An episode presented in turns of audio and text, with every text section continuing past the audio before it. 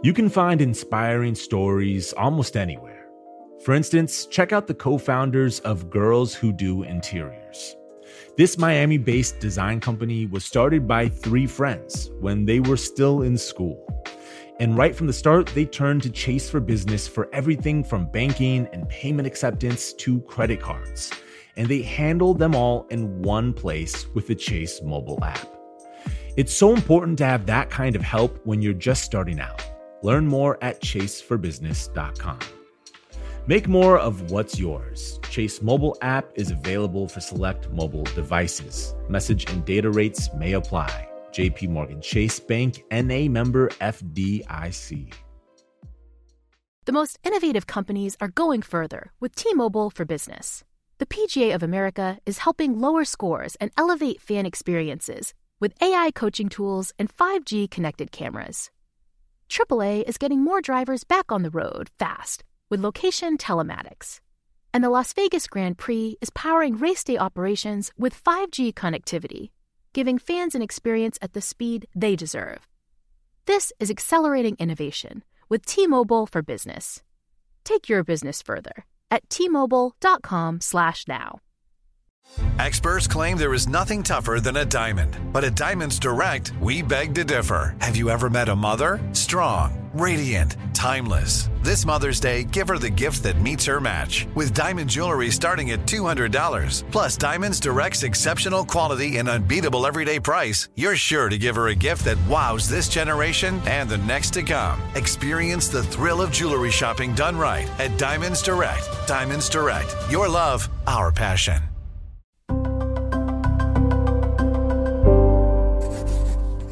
Pushkin.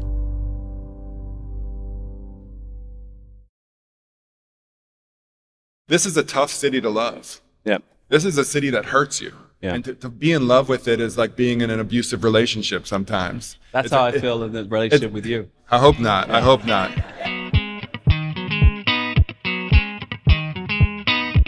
I'm Khalil Gibran Muhammad, I'm Ben Austin. We're two best friends, one black, one white, I'm a historian, and I'm a journalist. and this is Some of My Best Friends Are.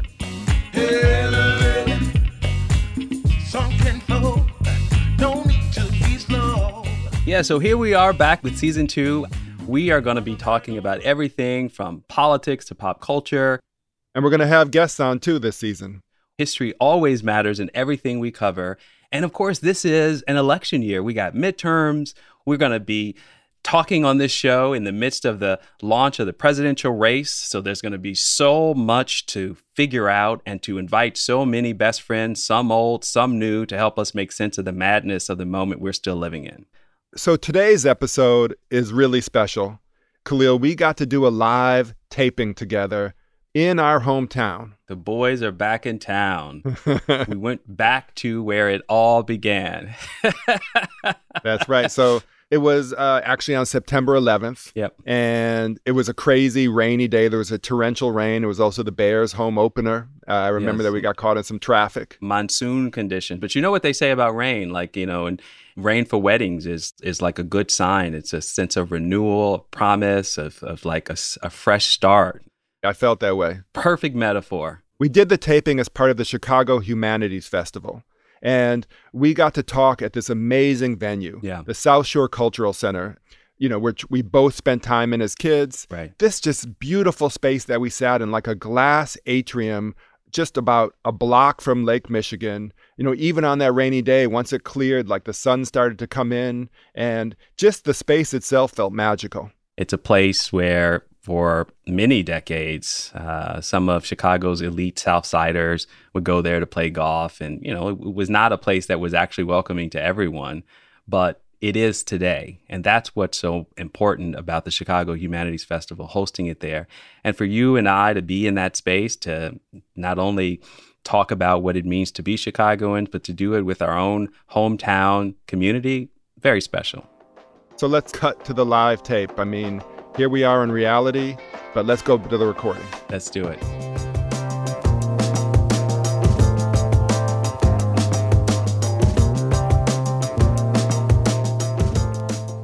Just to place this uh, moment in context, we're here at South Shore Cultural Center. I mean, I remember walking by here as a kid. I literally spent my earliest years at 69th and Oglesby, which is four blocks from where we are, just across the street, at a place that was a nondescript apartment building. But I went to a nursery uh, pre-K place called Toddler's Inn.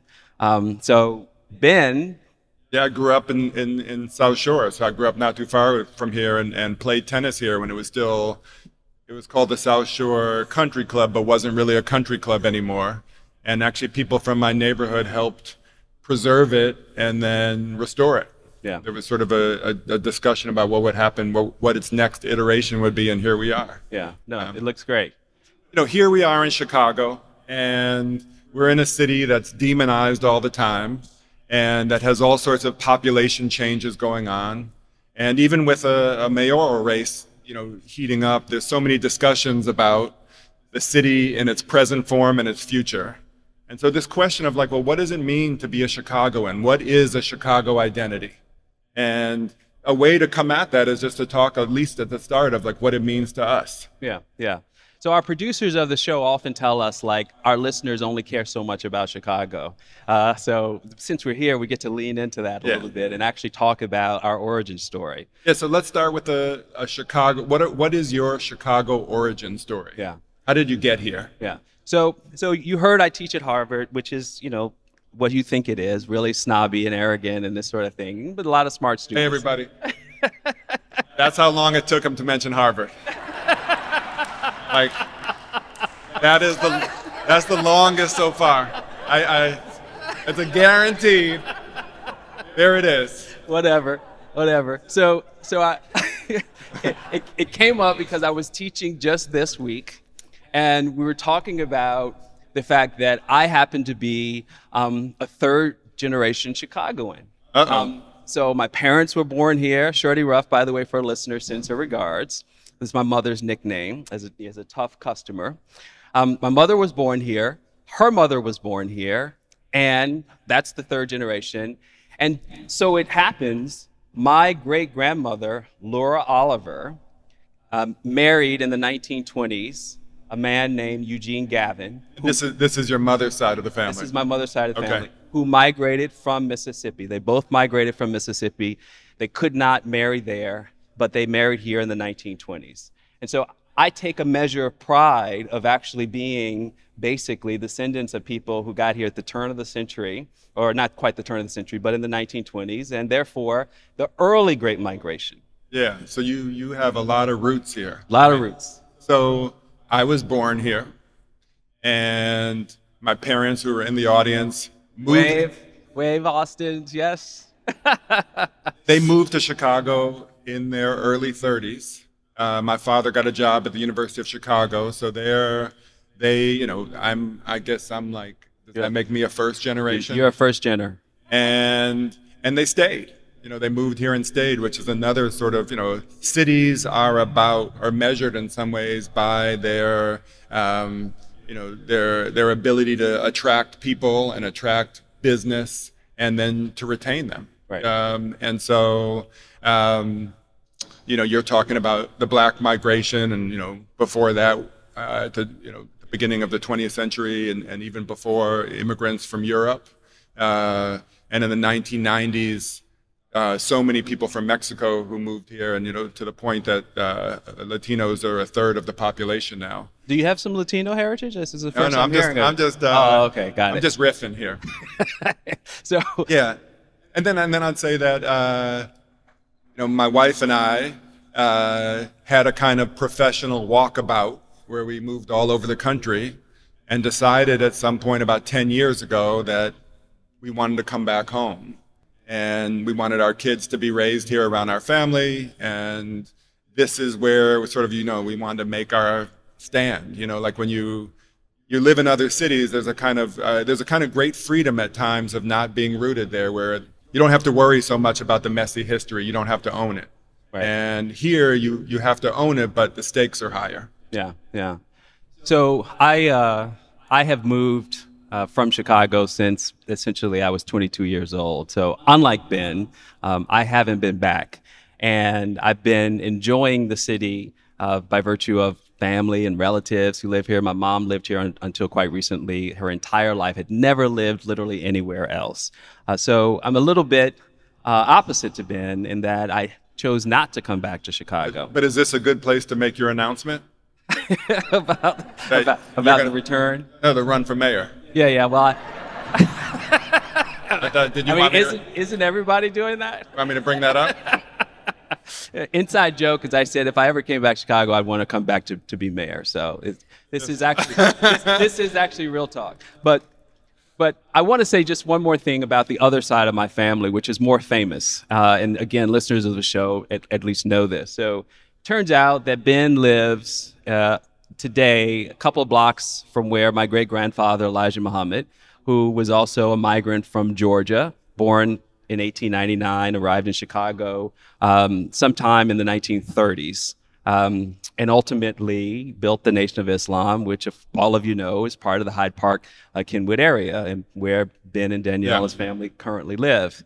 And of course, that's another kind of Chicago story that makes not only the city quite unique and interesting, but also makes this entire area and thinking about a Chicago identity fascinating. I mean, something Yeah. we talked about uh, when we were thinking about this show. Like, where else in America could you imagine, like Muhammad Ali, Elijah Muhammad, um, Jesse Jackson, uh, eventually Michelle and Barack Obama, and Harold Washington as nodes of some of the most important political debates, movements in America. Pretty awesome. Hey, this is Khalil. We need to take a short break. We'll be right back.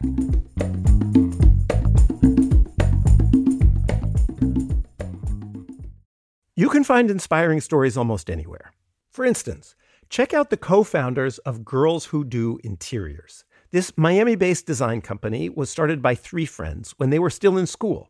And right from the start, they turned to Chase for Business for everything from banking and payment acceptance to credit cards. And they handle them all in one place with the Chase mobile app.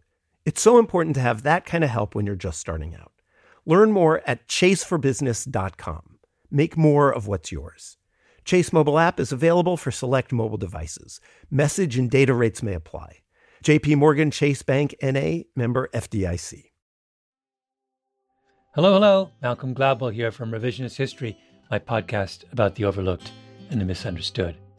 A couple of years ago, I wrote a book called Outliers. It was about exceptional people, the ones who operate at the outer edges of human performance. Outliers fascinate me. And last year, I discovered an outlier in the form of a community organization Washington State's City of Bellevue. The city wanted to improve public safety by making their roads safer. So they created something that no one had ever built before a platform that gave road users warnings of any dangers ahead in real time. How did they build it? By using a combination of technologies the cellular vehicle to everything network, T Mobile's 5G network, and 5G connected cameras. People driving, bicycling, walking, running, can't forget people running, and people operating the transportation network now had a way to prevent crashes. It's been a huge success. The City of Bellevue earned first place in the community category at the T Mobile for Business Unconventional Awards, an event that celebrates T Mobile customers who've dared to innovate for the sake of meaningful change. If you're a T Mobile for Business customer and your team has, like the City of Bellevue, innovated something really, really cool, I encourage you to enter. It's also a great way for outliers to be recognized in front of your industry's most influential leaders. You can enter at tmobile.com slash unconventional awards. That's tmobile.com slash unconventional awards. See you there. This is it. Your moment. This is your time to make your comeback with Purdue Global. When you come back with a Purdue Global degree, you create opportunity for yourself, your family, and your future. It's a degree you can be proud of, a degree that employers will trust and respect. Purdue Global offers working adults like you over 175 flexible degree programs to meet your specific career goals. These include associate, bachelor's, master's, and doctoral degrees and certificates. Purdue Global degree programs range from nursing to business to communication and more. Whatever your interest, we have the degree that will move you forward. You have the knowledge, you have the experience. Now it's time to get credit for the work you've done and earn the recognition you deserve with Purdue Global, Purdue's online university for working adults. You know you're worth it. We do too. So don't wait another second to get the degree that will take your career to the next level. Start your comeback today at purdueglobal.edu.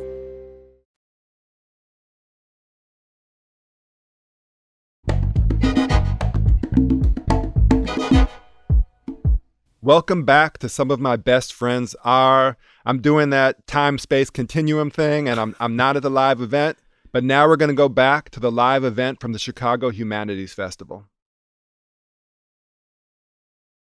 And and so so we talked about you know what are our Chicago origin stories, but there's a way where it, to feel like there's also a consciousness about being a Chicago and a kind of uh, Chicago being sort of imprinted on your DNA. And and we were younger the, before people really got tattoos of like the Chicago flag or anything like that, or or three one two tattoos or seven seven three or. Oh, uh, all right, all right. so you know, let's talk about that moment where we really sort of started to think of, of Chicago as integral to our identity. Okay.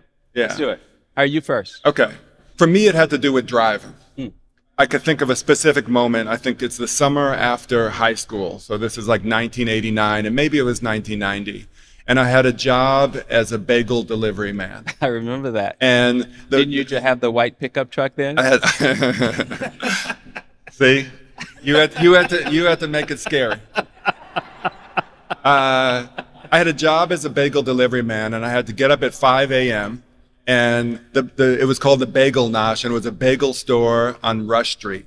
And Rush Street of 1989 or 1990 was sort of like in transition. That if you're older, Rush Street signifies kind of you know something a red light district or sort of like kind of sleazy a little bit. And today it's pretty gentrified and, and ritzy. It was sort of both at that moment, or like probably more on the sleazy side. And I'd get there at 5 a.m. and I'd have to pull in an alley behind the, the shop and like flash my brights to clear out all the rats who would scurry away. and then I would load up the truck with bagels and drive all over the city. And there was a feeling of as a young person too of moving through the city at a time when there weren't a lot of people there and where it felt like I kind of had ownership of the city.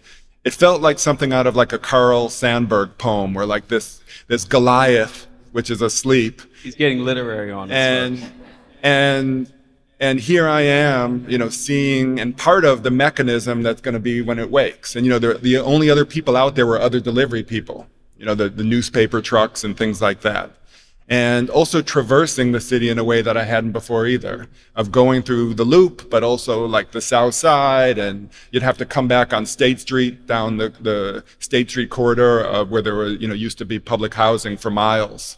And I just felt like I got a better understanding of the city, of being a part of it, of its geography and its segregation. And um, yeah, I felt I felt at that point like like a kind of pride of, of place. Yeah. So, you know, people often say that you have to leave a city to actually appreciate what you've lost or what you had.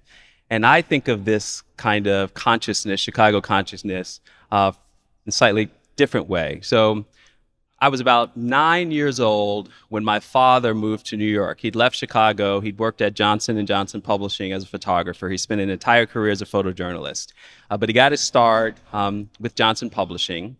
And he leaves for Charlotte in 1978, lands in New York by 1980, and he's still there. So I visited him about nine years old for the first time, and uh, I'm visiting with his friends, uh, his new New York area friends who have kids. And the mom in this relationship is keeping me for the weekend because by then my father was a bachelor and so you know he's keeping me for the summer where i really spent a lot of childhood summers from about 9 to 15 or 16 and so I meet this brood of like kids of all ages, younger than me, older than me. They welcome me into their family. And within seconds of talking to them, someone's like, You have a funny accent. I was like, What are you talking about? And they were like, You just said 10. And I was like, What? 10? They're like, No, 10. I was like, No, 10. Anyway, it was my Mississippi accent by way of Chicago that these New Yorkers who were my peers as kids were picking up on. And that was literally the first moment when I thought to myself, holy smokes, like I sound different. Yeah, yeah. And so it's it's then you had to be like us and them. And I'm on, I'm on team us. I'm on team Chicago. well, it, it did make me very proud. This is just did, a, did you did you do the thing where you then like went home and like practice so you didn't say you said 10 well you know i wanted to get to harvard eventually so yeah, i had to get rid yeah. of the accent. I mean so I, so I had something similar. I mean maybe everyone does who's from chicago where you travel and maybe maybe this is even more of a white thing where other where, where you meet people and they're like oh you're from chicago i'm from chicago and i would always call it like the double question. Yep. Because the next question was where are you from? Right not not from Chicago. They want to know if you're from Deerfield or or Winnetka or Winnetka whatever. They didn't really mean Chicago. Yep. And so there's also that you know not just defining it of another city, but of like suburb or city. Right. Yeah. So I wanted to talk about the first time I remember being pissed off as a Chicagoan too, and that is when I was about uh, 10 years old. I had to commute to Chatham from Regent's Park, where I lived by that age. And this and, was and mostly, Regent's Park is a, a yeah, apartment Regent's, building in yeah, Hyde 51st Park. and Lakeshore Drive um, to this day. Uh, you can actually see it on a clear day from from uh, just outside this window. And I was essentially going to this elementary school at 83rd and St. Lawrence called Dixon Elementary, and my mom just wanted continuity. So rather than me coming to go to Ray or something like that, I, I stayed going to Dixon. So I had to catch the number one from Lakeshore Drive to Cottage Grove and the number four, Cottage Grove from 51st to 83rd Street. Deep, deep, deep Chicago deep, cuts there. Deep Chicago. And I remember one winter day, it was about negative 40 degrees, uh, as was commonly true uh, back in those days, in the early 80s, when global warming wasn't what it is today. And the bus took forever to come. When it finally arrived, it was so full with people, it didn't even stop at the light. And I'll, this is a memory seared in my memory. I literally screamed out of frustration, picked up the nearest rock I could find, and hurled it at the back of the bus. I mean, this is not a pride, prideful moment. Yeah. But it is the moment when I thought, like, this city sucks, right? Like, I'm trying to get to school and I'm freezing. So that was the story. Yeah. Last one I want to tell about being a Chicagoan is so you heard about the Schomburg Center, which is a cultural institution in Harlem, been around since the 1920s, really important place. But for anyone who's visited Harlem, has anyone visited Harlem in this audience? Okay.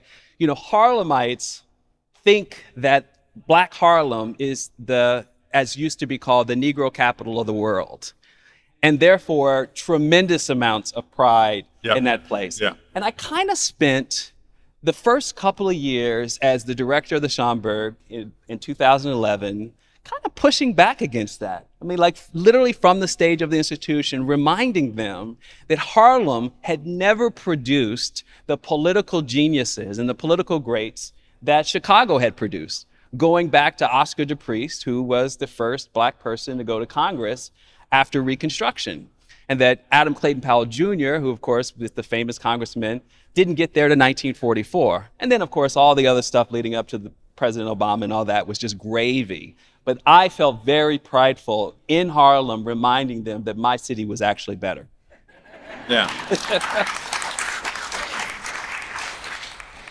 so that makes me think that there's another way that you you get a Chicago consciousness, or that for us, like we're as professionals, we've also studied Chicago. I've you know written about Chicago. It's part of our work. Yep. And so maybe we just talk about that a little bit about approaching the city when it becomes an idea that you are grappling with in that way. And and one of the things I started when as as you so know you read, you've written this book. Tell tell everyone about. well, I, I, I wrote a, my first book is about uh, public housing in Chicago. It's about Cabrini Green. It's called High Risers.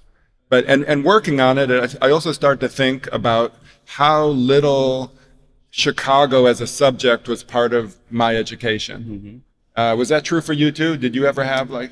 Yeah, no. It's formally, I, I, we talked about this a lot, like situating ourselves as kids in this important city. We don't remember like being taught about this first black mayor in the moment and the significance of that as something transformational, both for national politics, but also for the meaning of the city itself, even though we literally lived, you know, in the same neighborhood as Harold Washington did. Yeah, I don't even remember, like, uh, you know, when I say remember, meaning it could have happened, I just wasn't paying attention.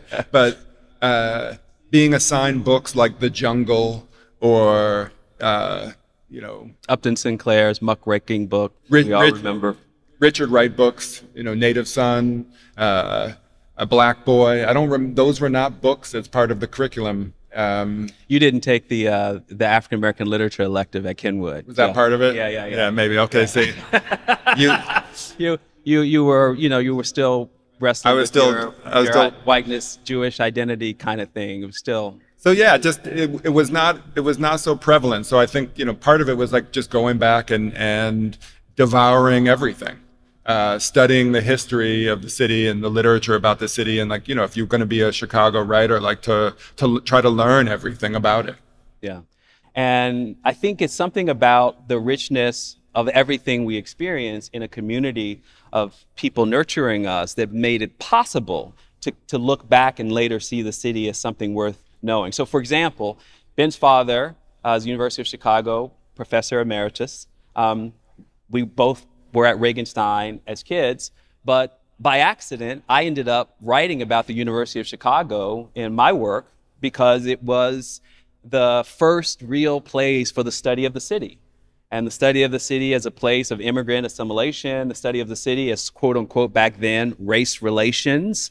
Um, and here we were, literally part of this community, at products of it, and then later able to look back on it. Yeah, and and I think we write about it, and other people do too, because the city is endlessly fascinating.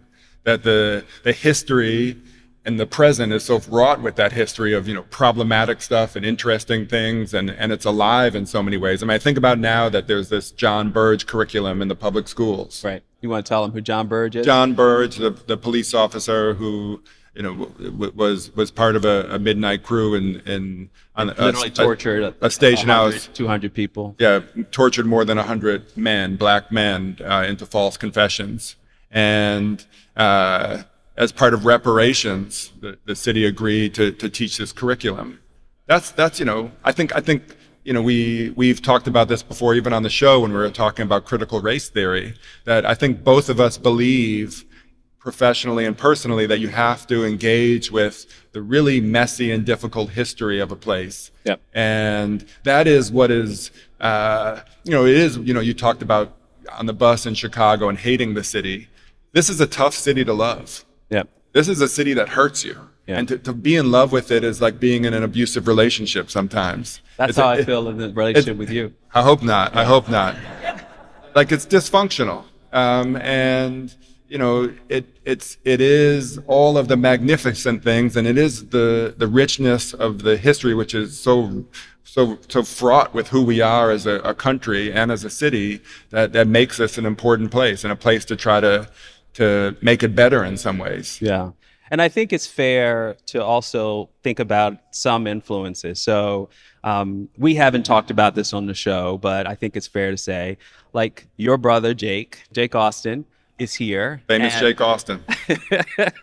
and we all went to high school together. Jake is a couple of years older than us, but you know we had we had that experience. We all went to Kenwood, and your brother was in many ways a booster for the city.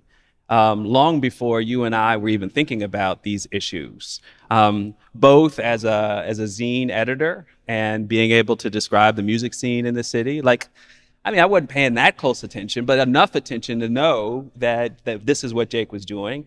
He began writing about the city. He he literally has a TV show called Chic-A-Go-Go. I mean, you can't be more of a booster than that. exactly. With a theme a theme song. yeah. Yeah. You want to sing it? No, but if in, in the podcast version of it, this is when it would Ah.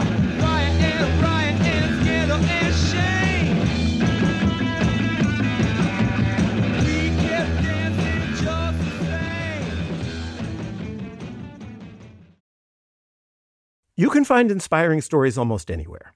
For instance, check out the co founders of Girls Who Do Interiors. This Miami based design company was started by three friends when they were still in school. And right from the start, they turned to Chase for Business for everything from banking and payment acceptance to credit cards. And they handle them all in one place with the Chase mobile app. It's so important to have that kind of help when you're just starting out. Learn more at chaseforbusiness.com. Make more of what's yours. Chase mobile app is available for select mobile devices. Message and data rates may apply. JP Morgan Chase Bank NA member FDIC. Hello, hello. Malcolm Gladwell here from Revisionist History, my podcast about the overlooked and the misunderstood. A couple of years ago, I wrote a book called Outliers. It was about exceptional people, the ones who operate at the outer edges of human performance. Outliers fascinate me.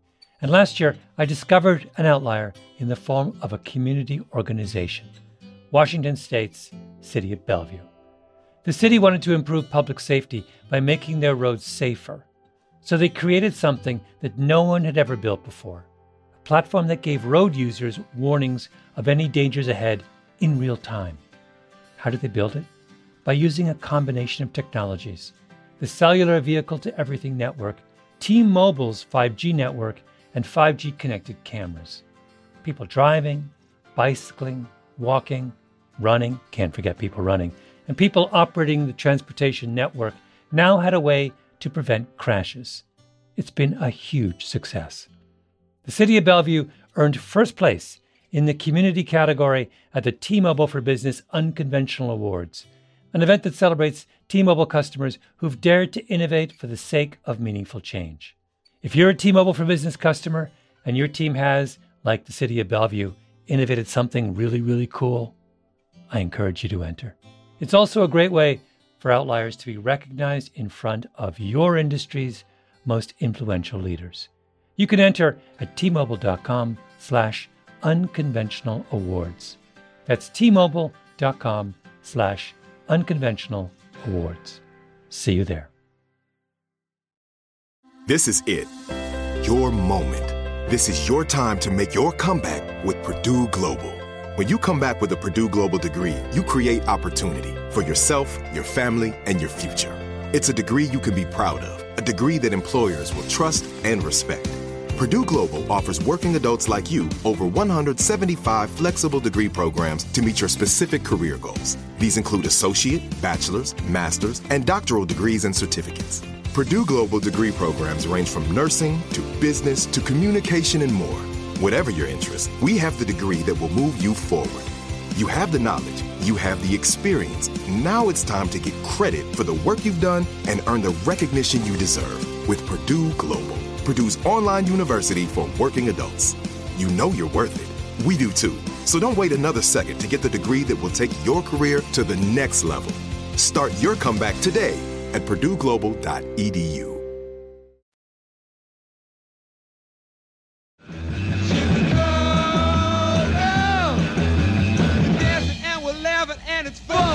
So, so let's let's talk about a harder subject, which Yeah. is you know nobody really talks about Chicago now without talking about say the violence. Right. And you know you're either when you even talk about being a booster, you're sort of saying there's more to the city than that, but you're actually sort of responding to it or you're engaging with it. Yeah. And it really is part of every conversation here. and I wanted to to actually pick up on a theme because you've sort of already talked a little bit about this, but a lot of the work that I do as an academic is around policing. And at one point, you know, someone asked us. Uh, we met someone uh, earlier today. Said, you know, like what inspired you to do the show? And the short answer is that we had an opportunity through the Pushkin, uh, which is a company co-owned by Malcolm Gladwell, the journalist and writer, and Jacob Weisberg. But the idea of the show came because I was doing academic work on the criminal justice system. I'd written about as a historian, and I was doing work with other social scientists around how to think about a different kind of policing. And Ben was actually reporting on policing in the early days of Black Lives Matter, sort of the from the Michael Brown moment to the Laquan McDonald moment, and was on the ground reporting around the city about various forms of activism. And and talking about the tough stuff. Like for us, it was not just the tough stuff and the questions about like what's wrong with your city, but it was also about trying to answer these tough questions and to think about like what's the future of the city? Like, is this a moment for us in different capacities to talk through what it means to solve for these problems. Yeah, yeah. I mean, I know that as a, a Chicago writer, I am trying to push against the, the, the stereotypes of the city you know the Chiraq image, or we have a there's a Republican running for governor now, and he's been he's been really pushing this idea of the Chicago as hellhole of sort of adopting the language. It's American carnage. This is a version yeah, of Trumpism. adopting the Trump language to sort of you know he, it, it's you know it's also fear of crime in Chicago and sort of bail reform, but it's like it's an easy uh, dog whistle, and it's probably even more explicit than dog whistle um, to to rile up people. Yeah, I did a I did a reporting. Uh, project once uh, not too long ago where I went around to 20 high schools in the city. And my idea was I would interview and profile all the valedictorians of all these different high schools. that, that, that that they're as much representative of the city right. and children in the city and in the public school system as either victims or perpetrators of violence. Right and you know in some ways much much more representative of you know most students. Yeah. And you know that was that was a thing was great. it was amazing thing to even just like to be inside 20 different high schools across the city. Yeah. So I, I take a much shorter version of like how to defend against the negative stereotypes and that is i just tell people chicago is the greatest beach town on earth. It's beach like, town. where? yeah. where where else can you have access to this amazing lake like at just a crossing a bridge. It's amazing. So yes, that that's the simple version. Yeah. But but here we are, right? And here we are. Um, I got here on Friday, and on the hour and a half drive, which was about as long as it took to fly here from the East Coast uh, to Hyde Park, WBEZ was reporting on the killing of a 17-year-old um, blocks away from our high school. He was out at lunch. A, a Kenwood High School a student. Kenwood High School student. Middle of the day, twelve thirty-five. Yeah, and and also was killed in a parking lot on East End, which is the very parking lot I crossed for ten years of my life to leave my apartment building to come to high school or to go anywhere else from Hyde Park. Yeah, yeah. I mean, I've been thinking about this a lot of just this young man.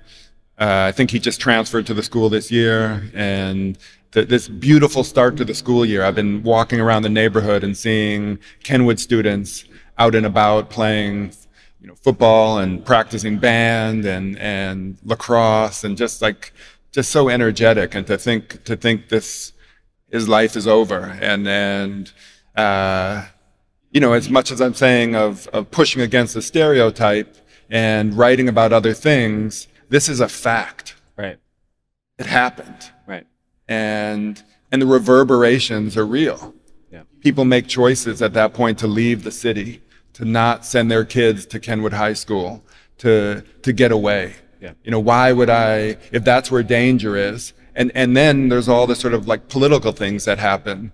You know, in this case, the school board accusing Lori Lightfoot of not keeping children safe of you know asking for more policing all these other things that we know intellectually like there's no police officer that can stop that crime Right. you can respond to it in some way and then you could say like maybe they could you know hunt these people down but that's it's not a policing issue but something something happened that that is both real and, and undeniable and and really tears at the fabric of of our community Yeah. Yeah. Ben, Ben and I have been talking a lot about the depopulation of the city. Um, and, and Ben's been doing some writing about it uh, more generally. Uh, it's personal. I mean, I think that's the point. It's personal. It's not just, it's not just our neighborhood and it's not just the people who are one degree removed. As you know, a year ago, there were a series of, of just outrageous uh, shootings in Hyde Park that we actually talked about in one of our episodes. And, and so here we are again. Many of you know my mom left the city um, after having purchased a handgun for personal protection and told me, you know, that her, her, her handgun was on its way. And I'm like, what are you talking about? it's like she's in her apartment on the Citizen app and as far as she's concerned, they're coming for her eventually. and she's so- she's got a shaky hand Yeah, she's got, yeah. she is not she should So- not be so- handling a so this- firearm this, is not good. But I think, you know, so now she's with us. But I think I think we don't want that, right? So the challenge for us um, as people who do get to speak on behalf of the city, whether whether we get it right or, or wrong in terms of how we describe Chicago, the challenge for us is to simultaneously be honest about what these existential realities mean for people who live their lives here every day, and simultaneously push back against the bad ideas that push us towards a past that is not the source of the solution in this case. Yeah, yeah. So when Ben talks about policing won't save us, like we do have to re- remember that in any instance, police are reactive to violence. They they actually, you know, un- unless we could imagine a future where there are checkpoints on every corner, which did come up in some of the conversation about what happened at the University of Chicago last year or in the 53rd Street area. Yeah. But but as we know, that's not going to happen, and it shouldn't happen. So we have to think about what do we want in terms of an infrastructure that is healthier, that is safer, that is more about economic security for people. And not to say that those guys who killed this guy needed more money in their pockets and it wouldn't have happened. But what we're really talking about is a kind of society we live in where guns are ubiquitous, poverty is growing, and therefore the combination of people feeling like they're at the short end of a stick and they're operating on short fuses is something we can do something about. Yeah, yeah.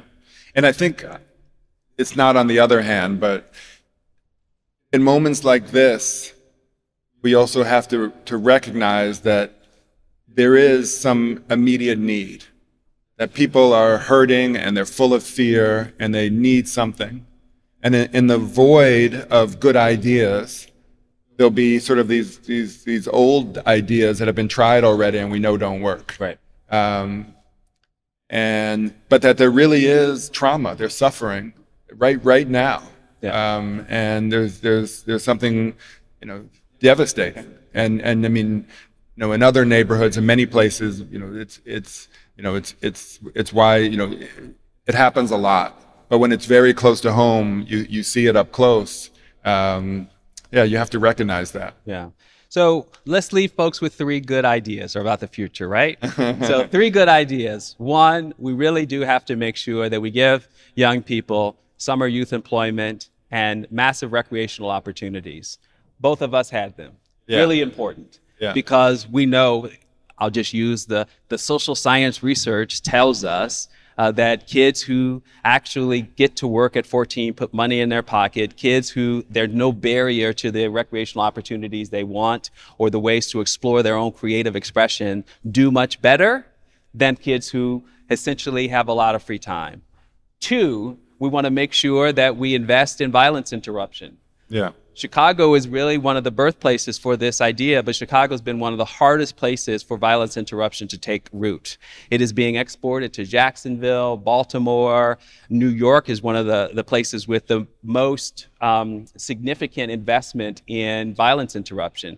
And so, one of the things that we know, we don't know, we still haven't learned exactly what set this off, but violence interrupters get ahead of it.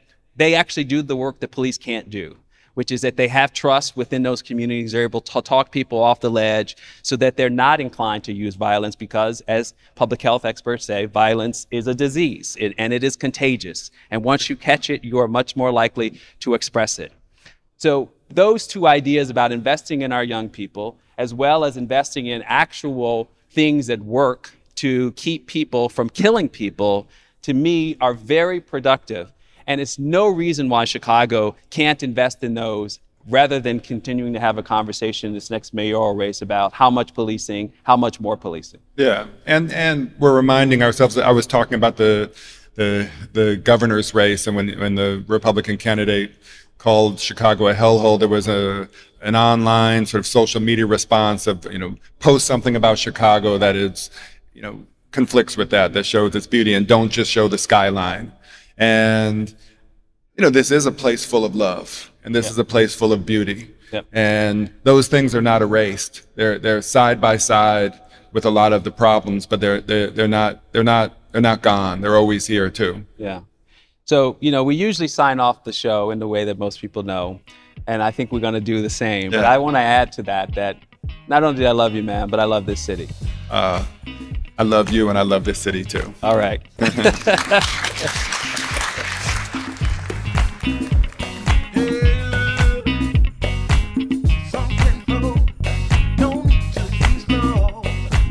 Some of My Best Friends Are is a production of Pushkin Industries. The show is written and hosted by me, Khalil Gibran Muhammad, and my best friend, Ben Austin.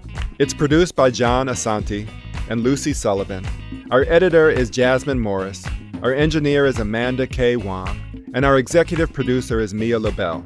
At Pushkin, thanks to Lital Molad, Julia Barton, Heather Fain, Carly Migliori, John Schnars, Greta Cohn, and Jacob Weisberg. Our theme song, Little Lily, is by fellow Chicagoan, the brilliant Avery R. Young, from his album Tubman. You definitely want to check out his music at his website, averyryoung.com. You can find Pushkin on all social platforms at Pushkin Pods, and you can sign up for our newsletter at pushkin.fm.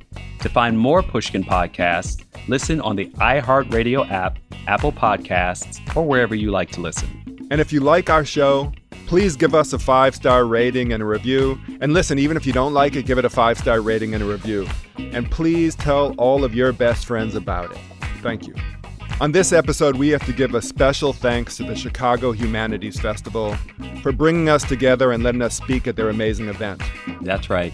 And we also need to thank Jake Austin, your brother, my brother, and the Goblins for letting us use their music on this episode. Man, you can watch Chic-A-Go-Go online, look it up on YouTube, and, uh, you know, definitely listen to the music. Chicago,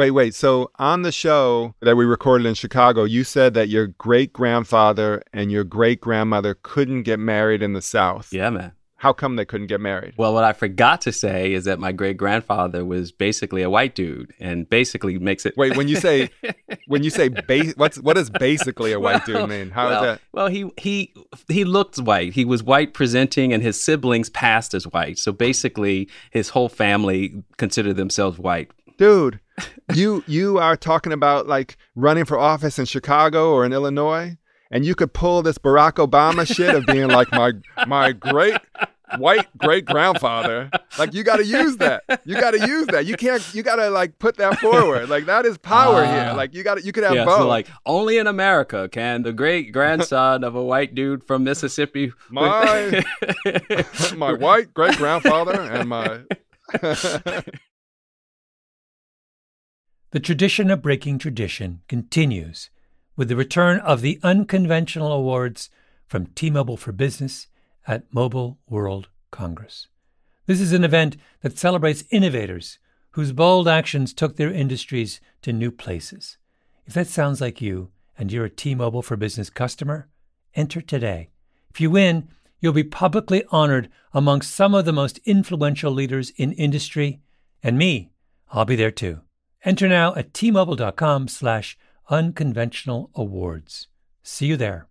Open a limited time 11 month certificate at Kemba Financial Credit Union. At 5.25% APY, it's more than triple the national average, plus, it's a safe and secure way to grow your money. Visit your local branch or kemba.org slash CD for details. Offer expires May 31st, 2024. APY equals annual percentage yield. Restrictions apply. $500 minimum and $250,000 maximum deposit. Advantage status required. Comparison based on bank rate average. Federally insured by NCUA. Grand Canyon University's RN to BSN online degree program makes earning your bachelor's in nursing possible.